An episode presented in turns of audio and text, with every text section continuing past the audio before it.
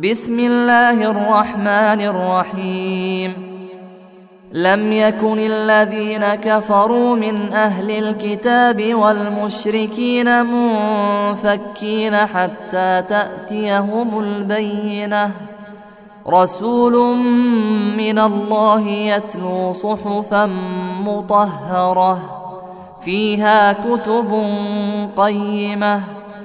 وما تفرق الذين اوتوا الكتاب الا من بعد ما جاءتهم البينه وما امروا الا ليعبدوا الله مخلصين له الدين حنفاء ويقيموا الصلاه ويؤتوا الزكاه وذلك دين القيمة. إن الذين كفروا من أهل الكتاب والمشركين في نار جهنم خالدين فيها. أولئك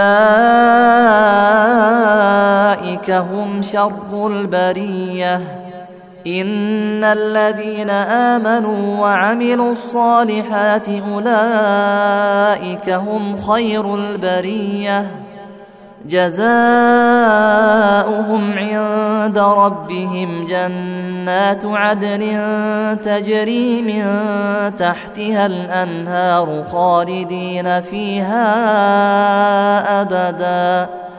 رضي الله عنهم ورضوا عنه. ذلك لمن خشي ربه.